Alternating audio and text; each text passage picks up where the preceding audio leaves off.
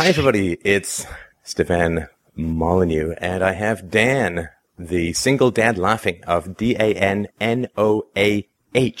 dot com fame. Uh, he is one of the more popular dads on the internet, and uh, as everybody knows who's followed my show for a while, parenting is, I believe, where the peace, future, reason, and prosperity of the world be at.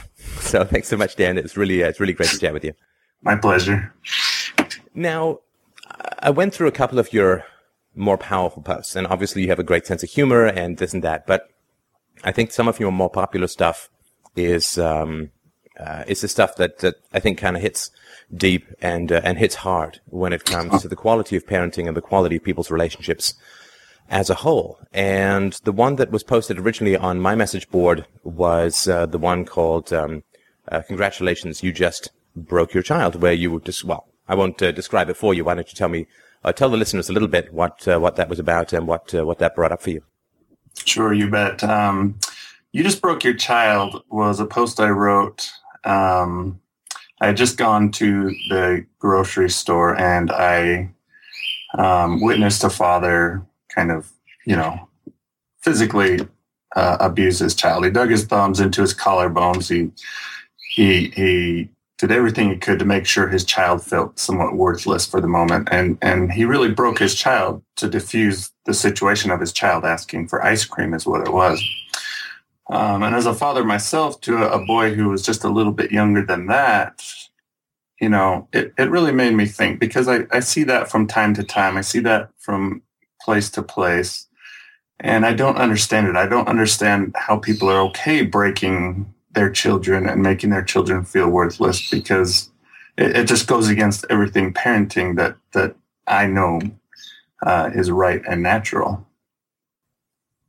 Yeah, and you can always speculate as to the motives, but I mean, to my degree, uh, to, to, to my way of thinking, the motives, in a sense, may matter to a psychologist, but I don't think they matter to the child, of course, who is being mown down by this kind of physical and emotional aggression to the point where it's going to be very hard for that child to regain self-esteem. So from the outside, you might say, well, I don't know, maybe the dad lost his job and he doesn't have money to pay for ice cream, but uh, I don't think those are excuses, even if we accept them as reasons.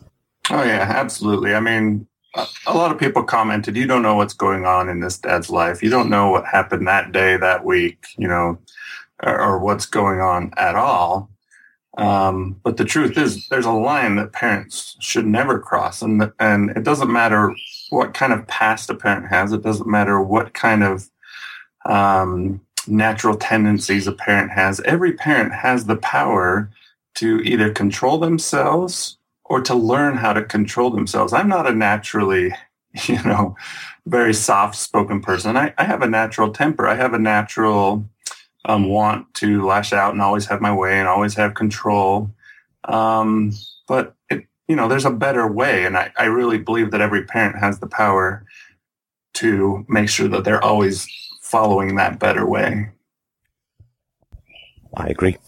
the um, another post, and I, I, really wanted to express, you know, sincere and deep condolences. I read your very, very powerful post, uh, memoirs of being bullied, and I, first of all, I just wanted to say, I, I, I understand. I faced some bullying uh, in in my life. Try being the 11 uh, year old British kid with mostly formal wear, coming from a boarding school background, coming to to the wilds of Canada, not knowing how to skate, and thinking that skating is so formal that you need pretty much your closest thing to a tuxedo uh, out there, and uh, having that uh, accent that doesn't exactly come from the working class of England. And uh, it was a tour of uh, of uh, seething-faced colonials for me for a while when I first came here. I don't think it for me went on quite as long as terrifyingly as yours. So I really, really, first of all, wanted to express just incredibly deep condolences for what you went through. I mean, that is that is just horrendous and soul scrubbing. And I really, really also wanted to express my incredible admiration at A, the way you pulled out of it, and B, the resolution that you've made to not reinflict any of that. And it sounds like quite the opposite with, uh, with your own son. But what do you think it is that made you able to empathize with yourself, to empathize with your son now, which really was the opposite of at least your peer relationships for many, many years in school? Um, if I'm understanding your question correctly, you're wondering how it is that I've I've shifted to a more peaceful approach. Sorry, I'm a little more peaceful would indicate that the bullies were at all peaceful, but I would say you've gone 180 from a lot of the peer examples that you had. Um, and I was just wondering if you had any idea what what brought that about. If we can, you know, bottle that and sell it, then we can move the species forward pretty quickly. You know, I've, I've seen a lot of heartbreak in my life. I've, I've, I've always been a very sensitive and a very emotional person. I, I've usually worn my emotions on my sleeve. Um, and having been through it and having felt, you know, the, the very uh, cage that, that bullied kids feel that they're in, um, once I broke free of that, it, I've always hated it and I've always fighted it and I've always looked for that going on in other people's lives. Um, you know, it, looking back, there's a lot of ways that I've been able to pinpoint. Well, a lot of it might have been caused by A, B, or C. Uh, in truth, it was probably a culmination of, of factors. Um, and really, all it is is the want for a bright future. I want my son to never experience the feeling of being in that cage. I, I, want my son to never experience the feeling of not knowing what to do as his peers are being attacked um, or bullied or anything like that. It, I don't understand how people can go through something and then and then grow up or grow older and put more of the same out there. It, do, it doesn't make a lot of sense to me personally. Um, I think people a lot of people learn from bullying and, and they grow up to live uh, good, happy, functional lives in which they, you know, they, they put an end to it in their next generation. Yeah, I, I, I've always believed that it has something to do with memory, that if you remember what it was like to be bullied, you almost functionally can't do it. Whereas if you have repressed that or you don't have access to it, then it's much more likely that you will project your victimized self onto someone else and attack that person. I mean, that's all just amateur psychobabble. But I think that if you truly remember what it was like to be bullied, it is incomprehensible to imagine doing that to someone else. So I think it has something to do with memory, which may not answer that much, but it's certainly a knowledge right. that I found helpful. See, I think that um, I think that a lot of of bullied kids do have some bullying tendencies um, driven into them. There's no doubt that over the course of my life, there's been a few times when I turned into the bully myself and it just came out and it was just natural. There was no, you know, I, I lost control, you know, whether it was with a sibling or a friend or a dog, you know, or whatever it was. It just came out and it always shocked me and surprised me when it did. And at the same time, every single time that it did, it caused me great reflection to say, you know, there's some monster that's obviously been built inside of me. Now I need to figure out how to make sure that that never comes out and also that I get rid of it completely. Now, your relationship with your son, of course, sounds perfectly delightful. I really enjoy the um, the physicality and the fun that you you express with him. What was the most surprising thing for you about fatherhood once you got in the uh, in the ring, so to speak? I think the most surprising thing about fatherhood was the unpredictability of all of it. You know, I, I, I think you that, my uh, my study. Um, for a two-year-old, there really is no such thing as too many balloons. That's uh, I like your couch there. That's pretty. It looks really professional here. You know, it's like, hey, semi-professional studio guy, and then and a little, little bit, and we've got rocking horses and thirteen balloons and chairs and everything. So, but yeah, if I could move my camera, you'd uh, you'd see spilled Lincoln logs and dog toys and all sorts of things. but I, I, think that uh, I don't think those are Lincoln logs. anyway, I think that the unpredictability is is you know, the greatest surprise, but it's also the greatest blessing of, of parenthood. The rest of life, you know, it's a little bit easier to control. It's easier to control where you're going, what you're doing, your job, your work, um, your love, your, you know, your relationships, everything like that is a lot more controllable. But with kids, you know, every day is a new adventure. You, you really don't know what your kid's going to bring home from school. You really don't know what they're going to pick up through music or, or television or other media. You don't know what they're just going to come up with themselves. And it, it really makes parenting exciting because every single day I get to look at it as a, as a new adventure to learn something new about my son and something new about myself. Right, right. Uh, I was also amazed at how quickly personality emerges. Uh, you sort of think that babies are sort of indistinguishable. At least I thought that. Uh, and then the, the, personality emerges over time after interacting with the environment. And yeah, of course, there are environmental factors, but my daughter's personality emerged, I mean, almost from day one. Uh, I mean, in fact, I'm sure if we had better footage of her in the womb, she would be uh, restless and furious and uh, constantly moving beforehand. But uh, her her personality is is such a it's such a strong essence to who she is. I really wasn't expecting that. I thought that kind of emerged like language over time, but it's it's really solid from the very beginning. Yeah, it is, and, and it's fun to explore for sure. Now, with your son, given that I dare say that his relationship with you is a little outside the norm for uh, for parenting, uh, because you're a stay-at-home dad, right? Uh, yeah. Right, right. So me too. Uh, so I mean, that's a little bit unusual uh, to begin with, and of course, you know, stay-at-home, engaged, interactive dad uh, is a little different as well.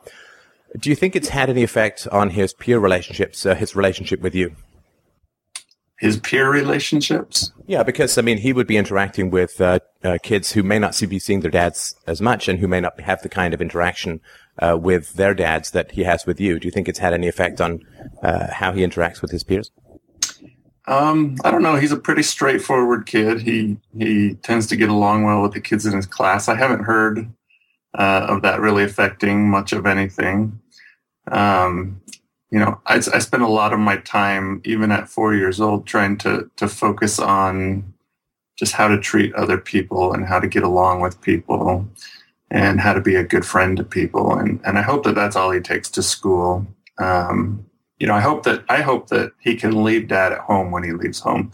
And and that's always been a little bit of my goal is to not have him have such a strong tie that he becomes codependent per se but that he always has a healthy social life outside of dad.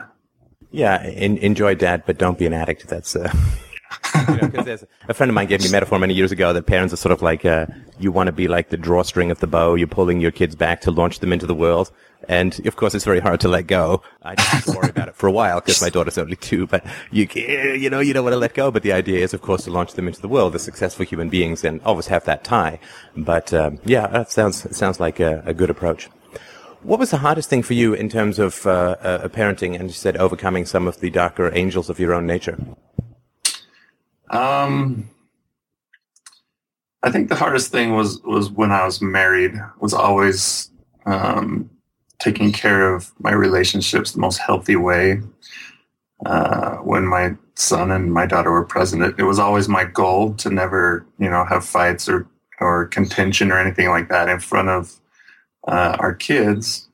Um, and that was definitely the, the biggest struggle was how to always keep your lips zipped, how to always say healthy things and, and uplifting things and, and really how to always be that good example. Obviously, um, now that I'm not married anymore, that that's not so much an issue. When it comes to parenting, um, Noah, uh, it's it's generally pretty simple. The the to, to watch what I say and watch what I do.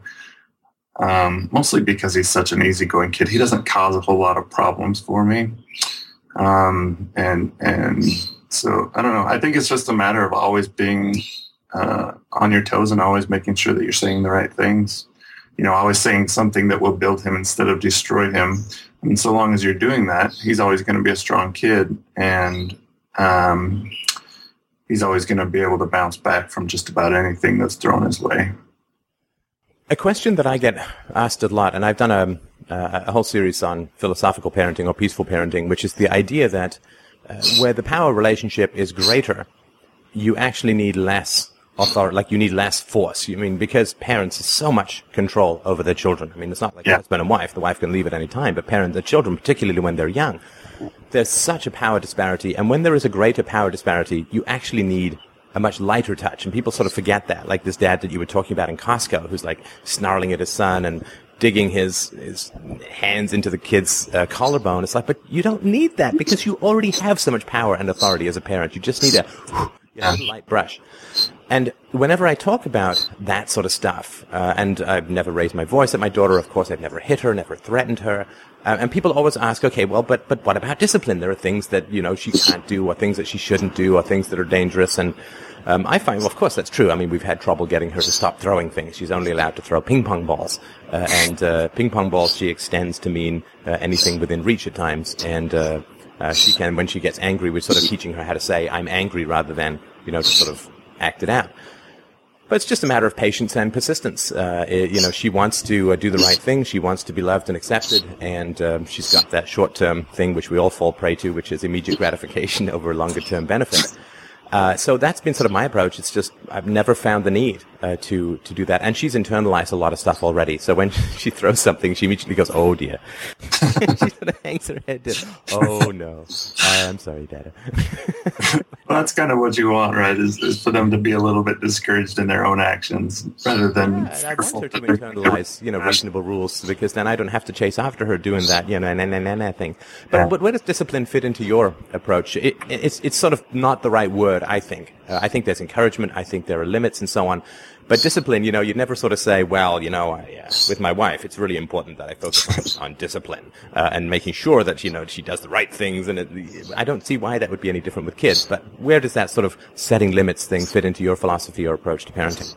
You know, um, I agree with you. I don't, I don't like the word discipline there as much. Um, I like the word consequence. I like to like consequences um, play their role in in my child's life. I like to let him feel the the weight of of things that he does that are wrong. It when it comes to control, I think that the number one thing that parents have a hard time with is knowing what they can control and what they can't control. I think far too many parents spend far too much time trying to control the uncontrollable. You know, I want my child to do this. I want him to eat this. I want him to um, not have breakouts and not have um, meltdowns and things like that. Um, when the truth is, parents should be controlling their young children actually quite a bit, in my opinion, but they should be doing it in creative ways. Um, you know, you know, through choices and and through things like that. You always give your child two choices, but those choices are always within your control.